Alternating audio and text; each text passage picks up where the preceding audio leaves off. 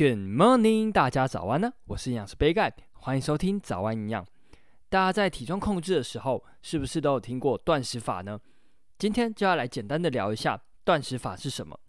讲到断食法，很多人就会把它跟节食搞混，但是其实两个是完全不同的事情哦。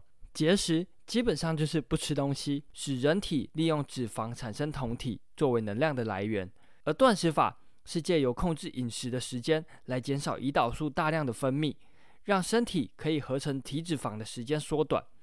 而断食期间空腹也会利用体内的脂肪来当做能量来源，但是在可以吃东西的时间会非常重视营养素的摄取哦。那我们平常热量消耗可以分成四种，第一种是基础代谢，主要是维持正常生理功能所需要的热量；第二种是摄食产热效应。是我们人体消化处理食物养分所需要的热量。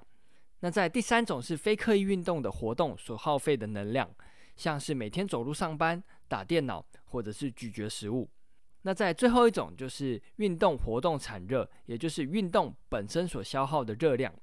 那如果平常我们都节食不吃东西的话，就会让刚刚介绍的这四种热量都下降，也会让我们热量消耗率下降。当恢复正常饮食的时候，就很容易复胖。产生所谓的溜溜球效应，而且也非常容易让肌肉流失。但是断食法对于基础代谢率的影响远远小于一般的节食，也能有效地降低体脂肪。在一些动物实验中有发现，还可以维持肌肉量在一定的水平。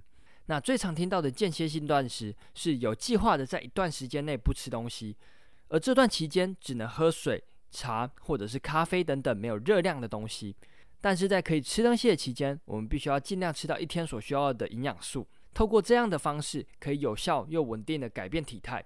但是要提醒大家，有代谢症候群、糖尿病或是肝病的人都要经过评估再使用，因为很有可能在三大营养素的代谢上面会有问题，加上常常跟节食混为一谈，很容易会有营养不良的风险。建议还是经过评估之后再执行会比较好哦。那下一集会来跟大家分享。常见的几种断食方法，有兴趣的朋友可以来听听看。那今天早安养就到这边喽，简单的分享断食是什么，希望可以帮助到大家。那节目尾声来打个小广告一下，杯盖是一本书，叫做《营养师杯盖的五百大卡一定瘦便当》。